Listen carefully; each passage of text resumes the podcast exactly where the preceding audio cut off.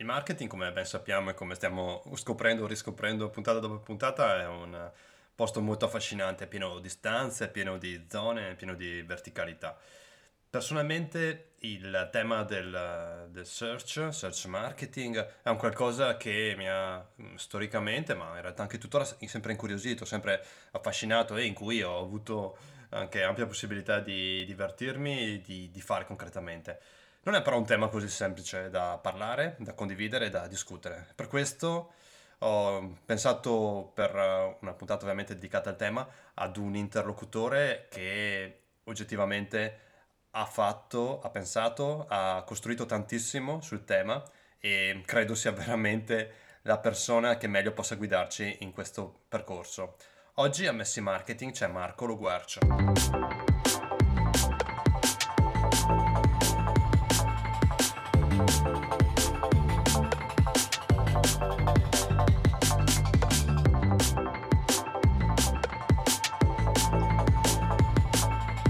Di oggi è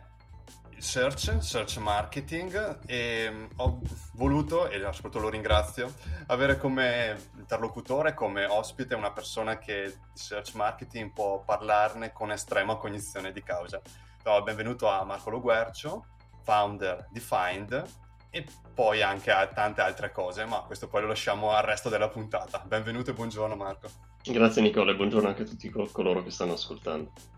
Guarda, eh, search marketing, che secondo me è un concetto di cui hai un po' forse anche la paternità in Italia, insomma, credo che nel, nella, nella, storia e nel ragionamento ci hai messo molto del tuo. E partirei proprio da qua. Proviamo a ipotizzare una definizione di quello che può essere il search marketing e lo aggancio subito alla, come seconda domanda. Qual è lo stato dell'arte, lo, la situazione del search marketing in Italia oggi, 2022? In effetti la definizione di search marketing si è evoluta nel corso del tempo. Oggi potrebbe tranquillamente anche essere la definizione di search strategy. Per me okay. search marketing indica la capacità di comprendere le esigenze informative e come queste esigenze vengono portate avanti da chi sta cercando per valutare ad esempio un prodotto, un'informazione, un servizio, in funzione di quelli che sono gli obiettivi e le azioni che vuole compiere e la capacità da parte delle aziende, in questo caso ipotizziamo un e-commerce, ma in, qualsiasi persona che ha un interesse nel capitalizzare questa opportunità, è saper utilizzare tutte quelle che possono essere le leve a disposizione, i risultati naturali, le campagne di link sponsorizzati, eh, gli strumenti di intelligence, quindi l'analisi di tutte queste ricerche per comprendere effettivamente e migliorare come andare a migliorare e uh, incrementare i risultati, come soprattutto andare a soddisfare in maniera migliore quello che è l'obiettivo e l'intento della persona, perché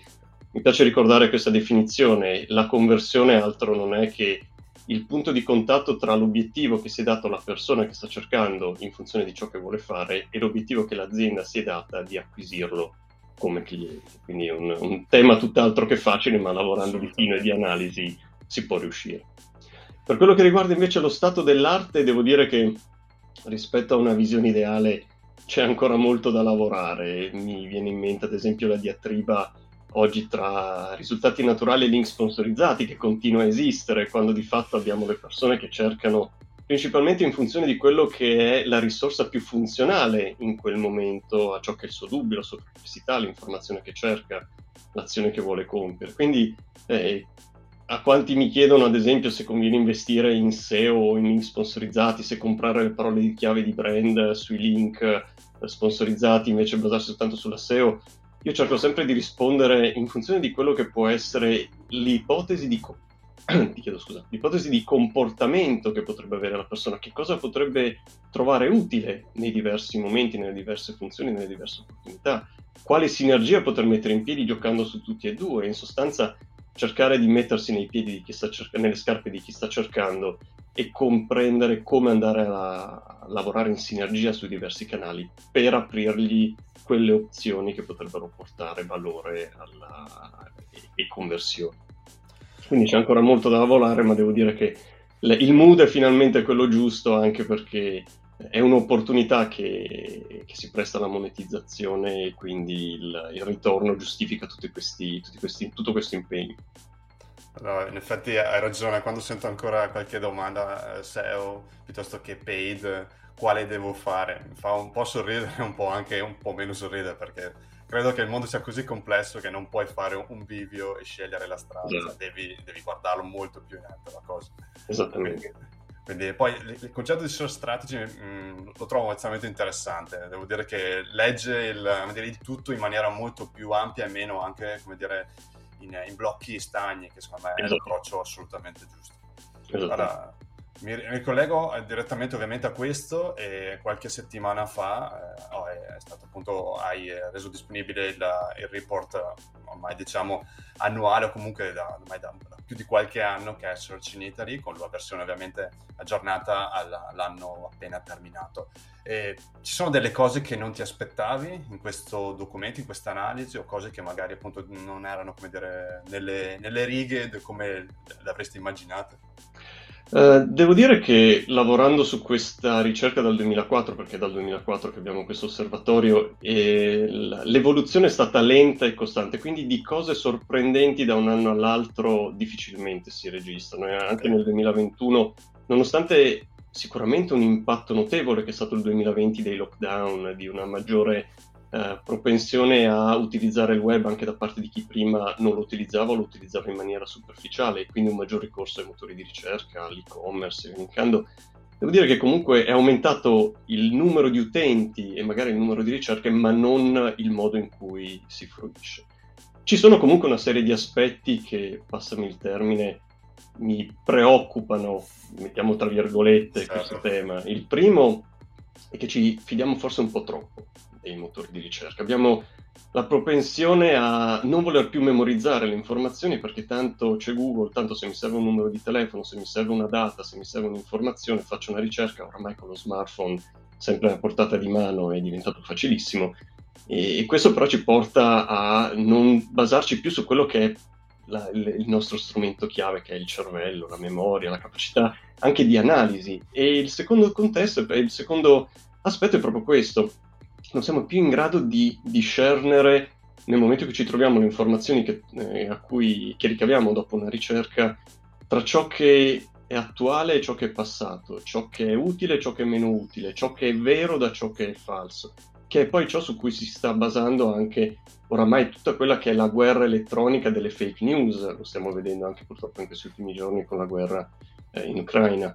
E quindi ci complichiamo troppo spesso ehm, la vita nel voler continuare a insistere a cercare in, alla ricerca di un'informazione che magari non sappiamo nemmeno più noi esattamente quale dovrebbe essere. Il concetto di messy middle indicato da Google è diventato rappresentativo, eh, ma non è, solo, non è tanto una cosa recente. Io mi ricordo più di una decina di anni fa andai in Sony a fare una presentazione su quello che era il percorso di acquisto che portava le persone a scegliere un laptop. Mi ricordo portai come esempio concreto il racconto che mi fece una mia dipendente dell'epoca che stava scegliendo tra un Apple e il MacBook e Sony all'epoca produceva anche i portatili e il Sony Vaio, che erano due portatili stilosi. Un percorso fatto di oltre 30 ricerche, da quello che erano le ricerche tradizionali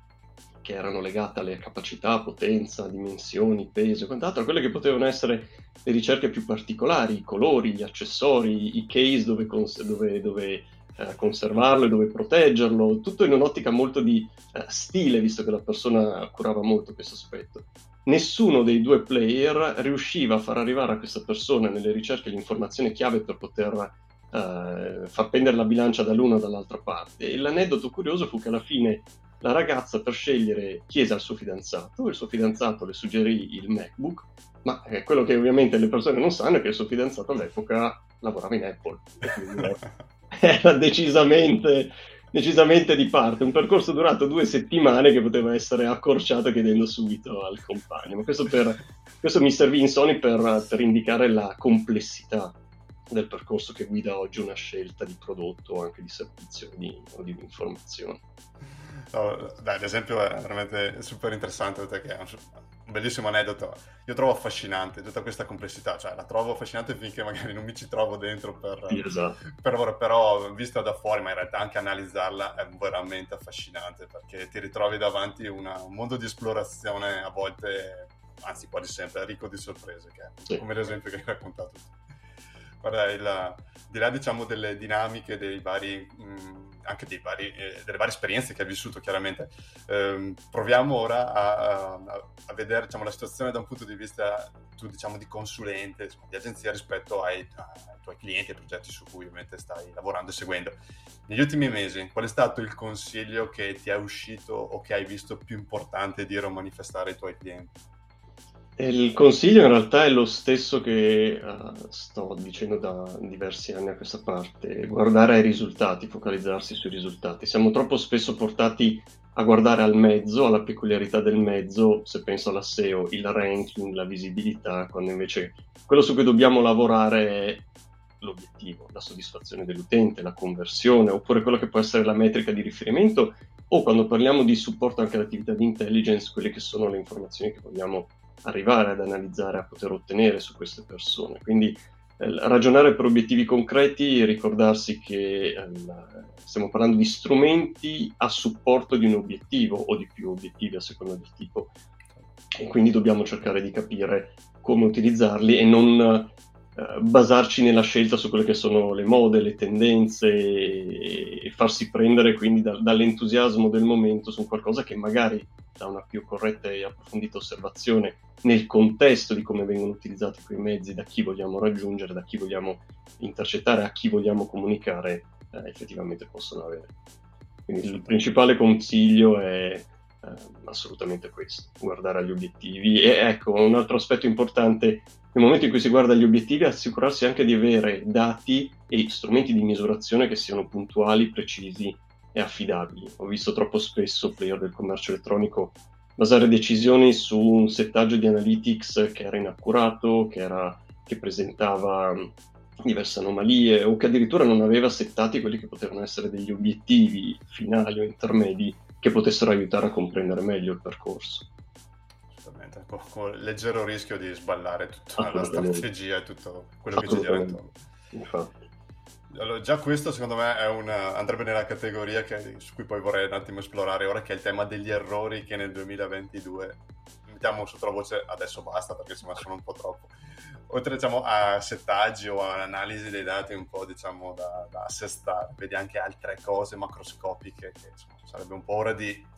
sistemare. Insomma. Io qui li differenzio tra errori strategici e errori tattici. Sulla parte degli errori strategici uh, ce ne sono un paio che si ripresentano purtroppo con tremenda regolarità. Da una parte il ragionare e operare per silos.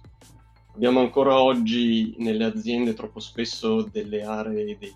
delle unit, dei team che ragionano per i propri KPI in funzione di quello che sono i propri obiettivi, ragionano in sostanza per giardinetti da proteggere e non in funzione di quelli che sono gli obiettivi macro dell'azienda per cui stanno lavorando. Il secondo è,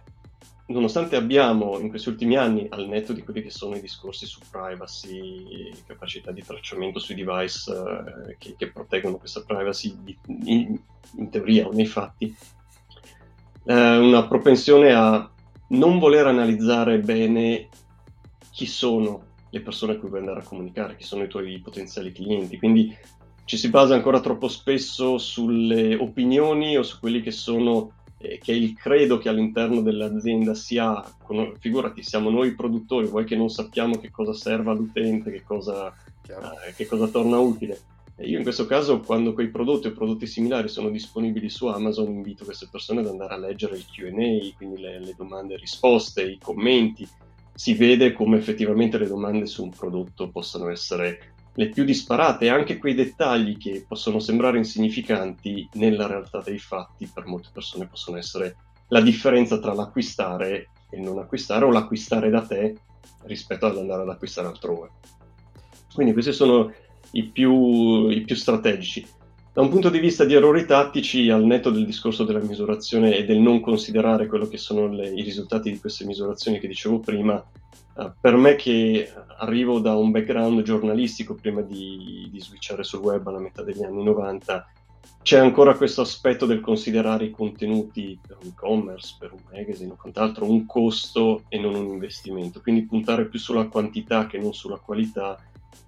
e, e soprattutto poi anche non analizzare la, la, la, fruizione di questi contenuti, l'impatto che questi contenuti hanno sulla percezione del brand, sull'acquisto, sulla, sul valore che, eh, che, ritengono il prodotto possa avere sulla base di come viene descritto, di come viene narrato eh, e delle specifiche che vengono riportate. Quindi questo, queste sono un po' le, le, le due categorie tra errori strategici e tattici su cui cerco di sensibilizzare le aziende, al netto che purtroppo mi rendo conto che eh, creare contenuti, ad esempio, richiede soldi e i soldi, i budget non si inventano, eh, come, come, mi piace raccontare, seguono un po' le leggi della fisica, non si creano e non si distruggono, ma si trasformano, quindi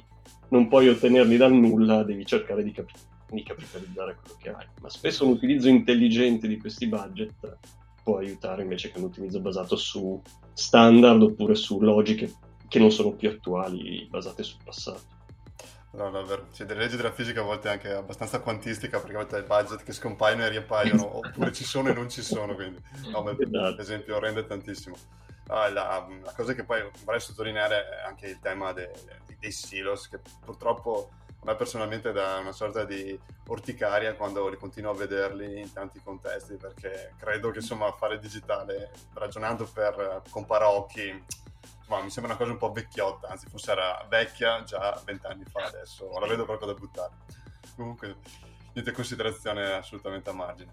Eh, volevo fare la stessa riflessione, però adesso, considerando insomma la tua visibilità, la tua esperienza del, del campo. Eh, non parliamo dei clienti, per una volta parliamo di noi addetti ai lavori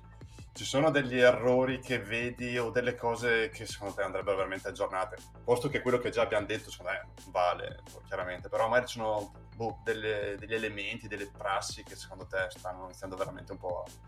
a stufare. Io devo dire da questo punto di vista un, tra virgolette, osservatorio privilegiato che sono i colloqui di lavoro che faccio a molti candidati nelle diverse funzioni, uh, nelle, nelle, nelle, diverse seniority anche, da quelli che Chiaro. sono più esperti a quelli che sono invece junior o magari in cerca di uno stage. Vedo ancora oggi, e qui mi ricollego anche a quanto detto pochi minuti fa, un'attenzione più al mezzo che non al risultato. Persone che insistono nel voler seguire linee guida precompilate che magari non si adattano nemmeno al meglio a quello che tu devi fare, al risultato che dovresti portare, alle aspettative. Eh, nel caso tu lavori in un'azienda del tuo committente interno o di, nel caso tu sia in un'agenzia di quello che è il cliente, eh, il progetto su cui stai lavorando. E questa sorta di paraocchi troppo spesso nel voler limitarsi a prendere per oro colato ciò che, che viene detto, le regole di impostazione, penso alle, alle, linee guida di Google, più o meno dettate da Google stessa o da chi sono i, i portavoce di Google che parlano attraverso i vari canali. E poco, quindi poca volontà di metterci del proprio nella comprensione di queste dinamiche. Per carità, non tutti sono così, vedo dei talenti che invece lo interpretano al meglio e sono quelli che più, eh, che più mi piace, con cui più mi piace interagire. Però tendenzialmente vedo che dopo vent'anni, perché alla fine ridendo e scherzando è dalla fine degli anni 90 che esiste il web, non possiamo più parlare di strumenti nuovi e qui c'è anche una pecca del sistema formativo da questo punto di vista Ecco, devo dire che dopo tanti anni mi aspetterei un po' più di capacità di osare invece che di uniformarsi a quelle che possono essere eh, le attività portate avanti da altri, che non necessariamente sono quelle, sono quelle migliori. Anzi, se vogliamo parlare degli errori dovuti al copiare quello che si ritiene eh, sia Uh, sia la best practice da parte di altri, non, non, so dove andiamo. Infatti qui racconto un altro aneddoto uh, di un paio d'anni fa, stavamo parlando con una società che ci aveva commissionato un progetto di analisi degli utenti funzionale al miglioramento dei tassi di conversione sul sito. E ricordo questo player, che comunque nel, nel suo ambito era uno dei nomi grossi, che sorrideva perché diceva guardate io sono da voi a chiedervi come migliorare i risultati perché noi non ne siamo assolutamente soddisfatti, ma mi viene da ridere vedendo che ci sono altri nostri competitor che ci copiano nella convinzione che quello che stiamo facendo sia efficace e funzionale. Quindi per quello il, il tema del non è che siccome lo fanno gli altri è detto che, che sia il meglio e funzioni. Torniamo allo spirito critico, alla capacità di comprendere che ogni business è una storia a sé, ogni progetto è una storia a sé. Eh, il, competitor è sempre il benchmark di riferimento. Esatto. Sicuramente, sicuramente, è anche più facile portare il fatto che il, il, competitor lo stia facendo di fronte al tuo manager per dire Poi dobbiamo fare anche noi, però è anche qua sempre da, da pesare il, i pro e i contro di questo modo di agire. Assolutamente, assolutamente. La, la, curiosità che si aggancia eh, ora riferita a quella che è un po' anche il, il tuo percorso, insomma, eh, Find, ma prima di Find altre agenzie, altre realtà, insomma, hai interagito con tantissimi player in molti ruoli importanti. Immaginiamo che qualcuno, che qualcuno che ci ascolta dice ma anch'io vorrei o in futuro vorrei costruire un'agenzia di marketing insomma, legata più o meno a qualche specifica.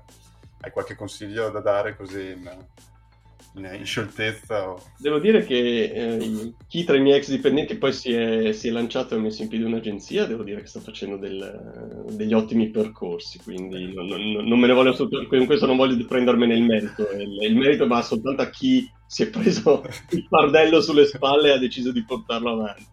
Sicuramente consigli, il consiglio numero uno è pensa bene a che cosa vuoi essere e per chi non puoi, eh, in un periodo in cui sicuramente una nuova agenzia, non c'è bisogno di nuove agenzie perché ce n'è per tutti i gusti, se proprio vuoi osare, vuoi metterti in gioco, scegli bene qual è la tua value proposition, qual è la, eh, ciò che ti differenzia rispetto agli altri, ciò che ritieni di poter fare meglio eh, rispetto agli altri o con maggiori possibilità di risultato e cercare di capire anche nei confronti di chi. Mi viene spesso da sorridere nei, nei, confronti di quelle realtà che servono dal B2B al B2C, dal, dal neturbino alla multinazionale, perché eh, sì, è vero, è bello seguire progetti differenti, ti aiuta a comprendere un po' le, le diversità, ma se tu vuoi andare più dritto al punto, inevitabilmente devi scegliere esattamente in che cosa vuoi essere più bravo nei confronti di quale tipo di progetti per poter andare più facilmente al risultato e poter portare più valore sulla base dell'esperienza, della competenza e anche avere garanzie di poter trovare più facilmente i clienti, perché se tu ti ritagli una, un ruolo in una nicchia eh, o in un settore, più facilmente ti potrai distinguere rispetto a tanti altri generalisti, che un po' è stato quello che ha caratterizzato prima SAMS eh, e poi Find. Il, il, voler non essere tuttologi, ma identificare quello dove sapevamo di poter portare valore e lavorare su questo. Anche perché poi, e qui eh, concludo, bisogna anche essere sul pezzo nell'evoluzione di questa visione, perché viviamo in un mondo che è bellissimo proprio per il fatto che uh, oggi quello che tu facevi soltanto un anno fa potrebbe non essere più attuale oggi e devi oggi già guardare a ciò che funziona oggi, ma anche a quello su cui dovresti iniziare a pensare per essere ancora di valore e rilevante e visibile tra 6 mesi, 12 mesi, 18 mesi o addirittura più, a più lungo periodo, il cosiddetto now, new and next, che è un po' la, uno dei, delle attitudini che abbiamo e de, del mio modo di vedere quello che può essere la, l'approccio strategico a un progetto. Credo che richieda anche un sacco di, come giustamente dici tu, consapevolezza, penso anche flessibilità mentale, operativa. Ecco. Ah, scusami, prego. No, ecco, mi ha fatto venire in mente un altro aspetto con, con, quello che hai appena detto. Anche un cambio di mindset nei confronti di chi vuole mettersi, nei, nel, passare dal ruolo magari di operativo, come è stato nel mio caso, che ero uno specialista di digital marketing con un focus sulla SEO, a quello di imprenditore. Passi dal, dall'amore per ciò che stai facendo al gradualmente, a seconda se, di quanto vada a crescere quell'agenzia, da un ruolo più del fare al saper spiegare, saper motivare altri a fare e a fare bene, secondo quella che è la tua visione, la tua capacità. Io faccio spesso la battuta che eh, in questi ultimi vent'anni da SEO sono diventato CEO e quindi di fatto l'operatività Uh, viene portata avanti soltanto in minimissima parte, giusto per tenere un po' la, le mani allenate, la mente allenata, ma uh, quello che è il mio ruolo oggi è assicurarmi di avere a bordo persone che sappiano fare ben, bene le cose, metterle nella condizione di poterle fare al meglio con gli strumenti più adatti, supporti formativi, uh, di aggiornamento più adatti, in un contesto dove possano far emergere queste loro car- caratteristiche e possano riuscire a fare veramente, perché la, la vera differenza di, di, un progetto di successo è quando riesci a mettere su strada quello che stai predicando, quello che stai, più che predicando, quello che stai consigliando, quello che ti rendi conto potrebbe essere la, la, il meglio nei confronti del cliente per, in funzione degli obiettivi che vuoi aiutarlo a raggiungere. Quindi meno, meno amore per l'operatività e molta più organizzazione con tutte le conseguenze che questo può avere ovviamente non è un passaggio che credo si faccia dal giorno alla notte, soprattutto non è un passaggio che probabilmente è esatto. così semplice o automatico per tutte e tutti, però sì, assolutamente. È, infatti gran... è qualcosa che spesso chi ha provato l'esperienza imprenditoriale e poi ha deciso di tornare indietro lamenta il fatto che gli pesa o le pesa il fatto di non poter più fare ciò che ami, devi perdere più tempo nella parte amministrativa, organizzativa, di gestione delle risorse umane che non nell'operatività che magari era il tuo punto di forza quando facevi l'operativo prima di diventare imprenditore. Ottime, ottime riflessioni, ottimi appunti spero per chi fosse interessato o stesse valutando. Insomma. Mm, adesso, seconda parte diciamo, della chiacchierata, vorrei provare a entrare un po' diciamo, nella tua quotidianità, insomma, operativa, o anche nella tua diciamo, curiosità quotidiana nel, nelle fonti e in quant'altro. Partirei da la domanda sui tool.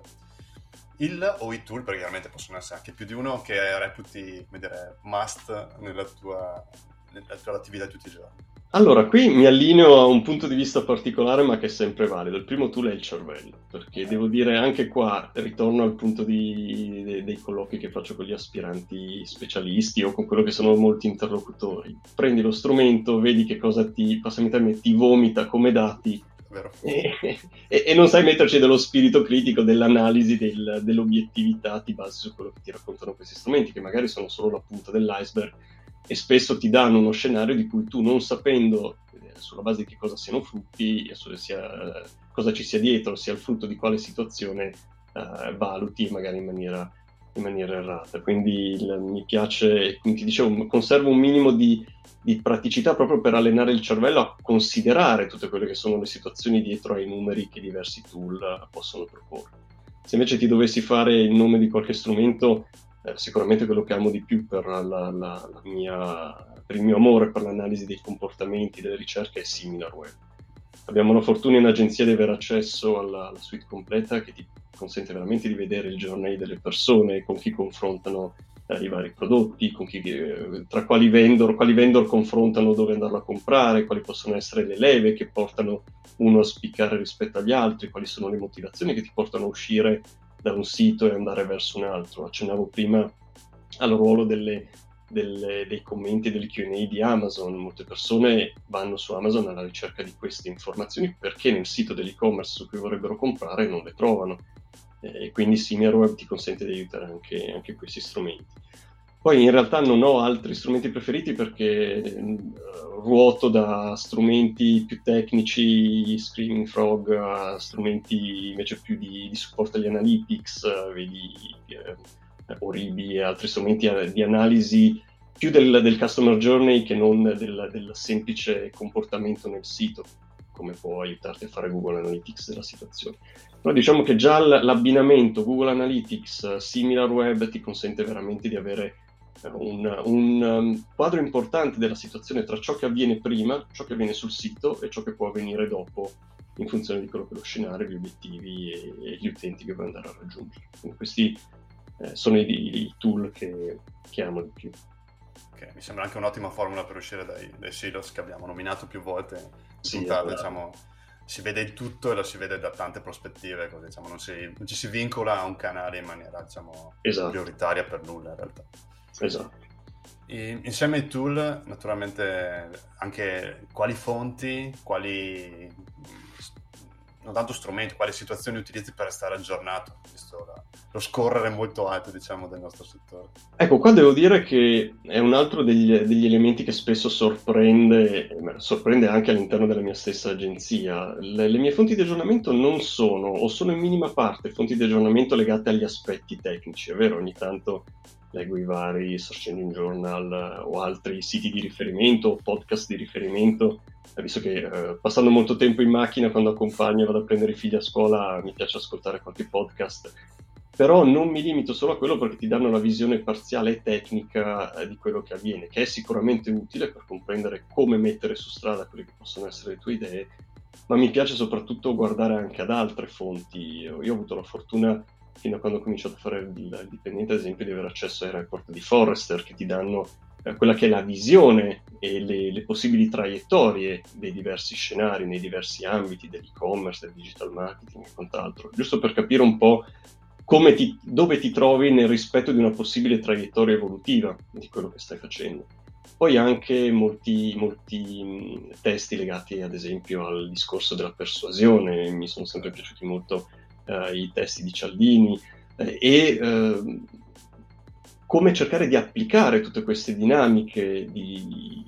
persuasione, motivazione, convinzione, eh, così come anche di altri aspetti dei comportamenti eh, delle persone, come cercare di eh,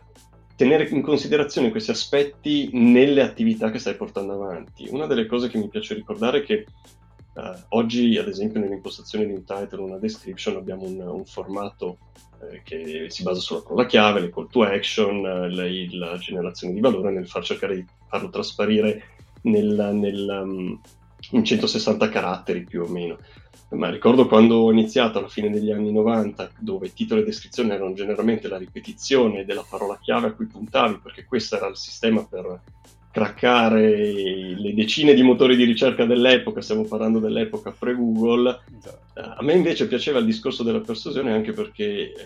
lavoravo come affiliato, una, una, delle prime attività che ho iniziato a portare avanti era quella dell'affiliazione per poter sperimentare nell'affiliazione contano i risultati e quindi come andare a costruire un title una description che, accattivasse, che accattivanti, che attirasse l'utente, quindi facevi gli esperimenti e ricordo che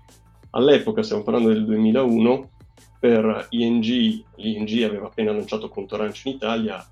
Conto Arancio era un conto di deposito, che oggi in molti sappiamo cos'è, all'epoca nessuno sapeva quale potesse essere il beneficio di un conto corrente dove non, non hai una carta di credito, non puoi fare operazioni normali, puoi semplicemente mettere dei soldi per cercare all'epoca di avere più interessi rispetto a un conto corrente normale, per il resto non ci potevi fare niente. Esatto e quindi dovevi motivare le persone a dare fiducia a una banca che era appena entrata, a, una, a un aspetto anche qui di, di, operatività perché dover aprire un secondo un nuovo conto corrente. Quindi si lavor- lavoravo per cercare di comprendere le dinamiche di comprensione eh, di queste persone, come cercassero dopo aver visto lo spot televisivo, perché ING comunque all'epoca stava mettendo parecchio anche offline, tra cartelloni per le strade, pubblicità televisiva, radio, compagnia bella,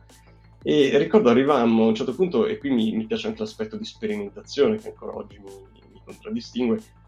All'epoca eh, le campagne AdWords eh, si pianificavano ancora con i fogli Excel, in sostanza c'era una centrale media che vendeva i primi link sponsorizzati per conto di Google prima che venisse settato il, il, il self-service. E ricordo che quindi Conto Arancio all'epoca periodicamente faceva delle promozioni con eh, tassi di, di di interesse più alti, cioè ad esempio il 6% che durava solo per un certo periodo di tempo. E quindi col fatto che le, le campagne venivano caricate attraverso un'agenzia e tu non potevi sapere esattamente quando, quando sarebbero andate online, eh, molto spesso questi tassi di interesse cambiavano nel corso del weekend, quando di solito le, le agenzie media non, non, lavorano. E quindi io per sfruttare i risultati naturali mi ero studiato il passaggio degli spider, ogni quanto passavano sul sito di ING Dopo quanto tempo, se tu modificavi il titolo e la description, lo pubblicavano in pagina di risultati e quindi sapendo qual era l'inizio della promozione e quale sarebbe stata la promozione, non potendo pubblicare in pagina perché doveva rimanere riservato, lo inserivi nella descrizione. Tre giorni prima, ad esempio, del, dell'inizio della promozione, che iniziava una domenica, cambiavo la description, cambiavo il title con incentivo alla, alla, e il beneficio di questa nuova cosa e quindi i risultati andava online il giorno dell'inizio della pro- promozione, il risultato naturale che era già allineato, mentre il link sponsorizzato magari era ancora con, con i precedenti. Quindi eh, perché questo? In funzione dell'obiettivo, io volevo portare più persone a convertire, sapevo che la leva della comunicazione, il titolo e la descrizione erano chiave in tutto questo e andavo a sperimentare, quindi questo sono la, la sperimentazione di vent'anni fa, oggi sono cose banalissime ma che all'epoca invece facevano la, la differenza. Questo si può fare ancora oggi, è vero che oggi abbiamo scritto molte regole del gioco, ma si può sempre farle evolvere. E quello che mi dispiace è quando le persone invece si limitano, come dicevamo prima, a prendere per oro colato quello che viene fatto oggi senza metterci la testa su come farle migliorare, su come investire, su come utilizzare i diversi mezzi e le diverse leve a disposizione per poter cogliere quegli obiettivi che, che rappresentano il, il, goal tanto nostro che del, del cliente. Per, ah, per... No, prego. No, no, no, stavo pensando alla tua storia, non volevo interromperti vuoi, perché per noi il tema è un bellissimo esempio di eh, empirismo dal punto di vista di mh, mm, mani che lavorano proprio sul codice di testa, anche di psicologia, perché voglio dire, non è solo codice, non è solo dire, aspetto ingegneristico di come ragiona l'algoritmo, è anche pensare a come anticipare rispetto alle persone. e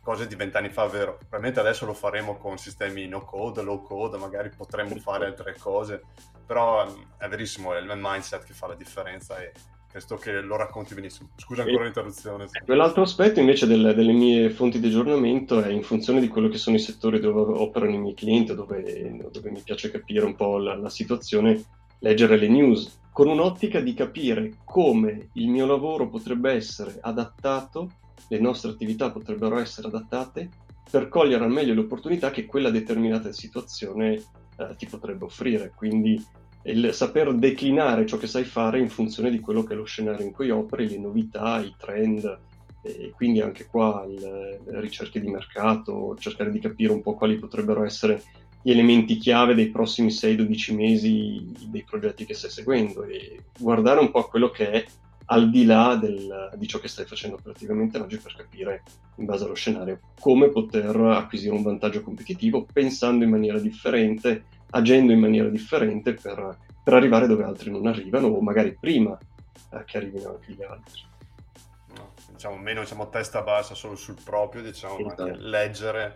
quello che l'industria, il mercato, il paese, insomma quello che lo riguarda va capito, credo che sia... E anche, e anche questo una tiratina d'orecchia quando ti dicono eh ma non ho tempo, leggere, aggiornarsi, studiare è fondamentale. Io quando vedo mia figlia che mi vede ancora studiare eh, alla soglia dei 50 anni, avendo finito il mio iter scolastico da tante decine di anni, si meraviglia. In realtà entrare nel mondo del lavoro non significa mettere da parte i libri, i testi eh, o i magazine eh, e, e, fare basta. No, anzi, eh, se vuoi fare la differenza, se vuoi avere anche a livello di soddisfazione personale il,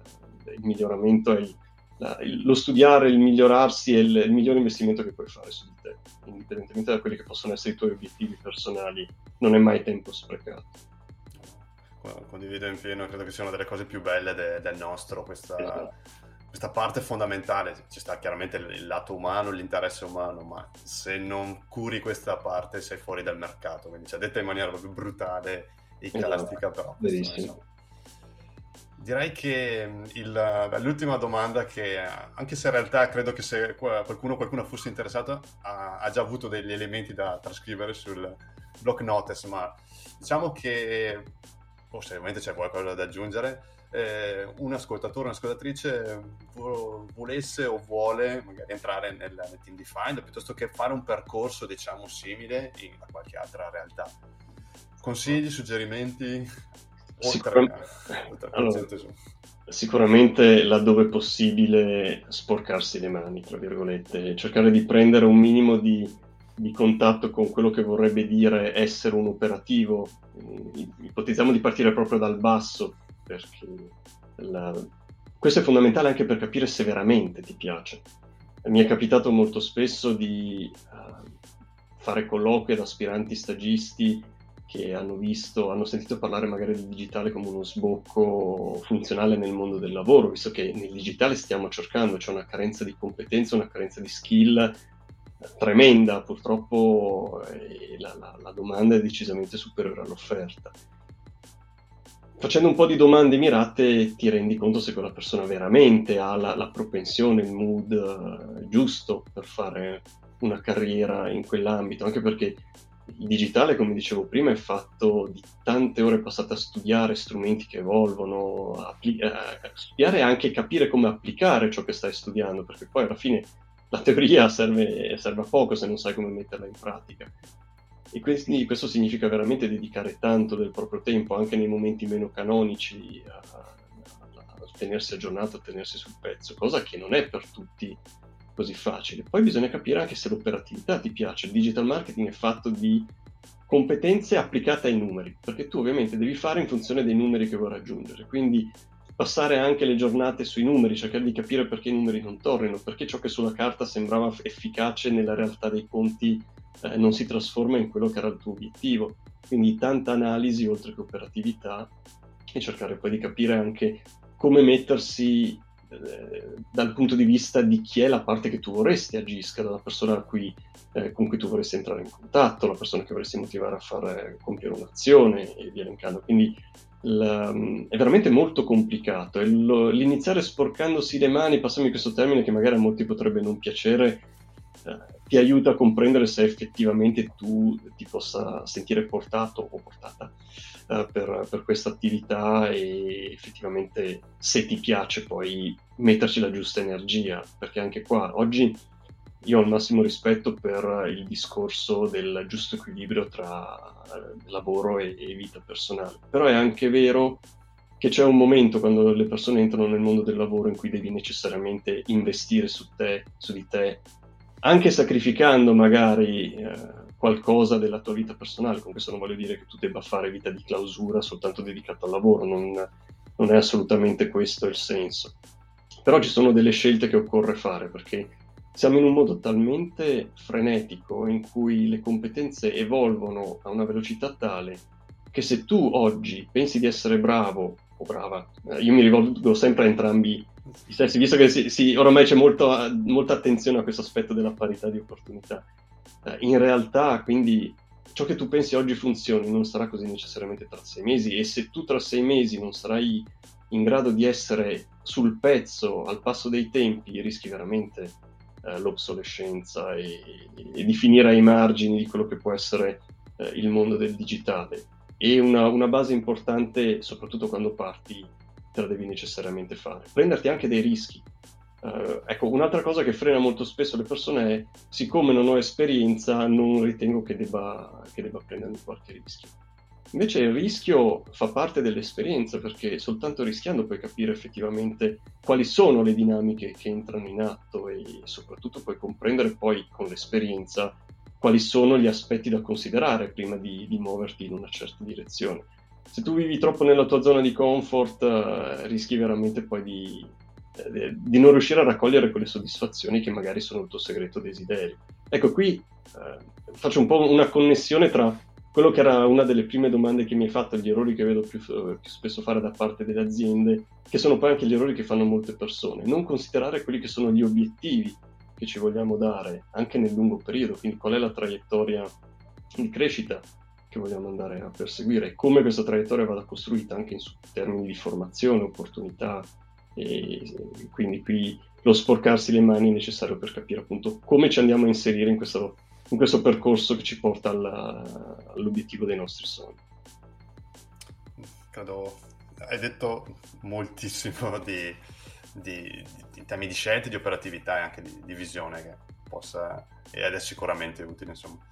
Guarda, la parte di sporcarsi le mani credo sia la cosa che sicuramente ripeto quando tengo un corso nella prima e nell'ultima lezione, giusto per sottolinearlo, perché altrimenti la, la, parte diciamo teorica link vabbè tanto ti scivola via nel giro di qualche mese quindi vedere, lascia pure che vada tieniti il resto che è quello che poi ti porterai avanti insomma se vorrai giocare in questo bellissimo campo da gioco. Con questo direi il finale con le tue direi che è il finale migliore di puntata voglio ringraziare per, la, per, il tempo prima di tutto per il, il racconto per gli aneddoti perché sono stati secondo me estremamente interessanti e anche puntuali nel raccontare i concetti Grazie a te per, per, l'ospitalità. Allora, alla prossima e buona giornata. Grazie ancora. Buona giornata anche a te e a chi ha ascoltato.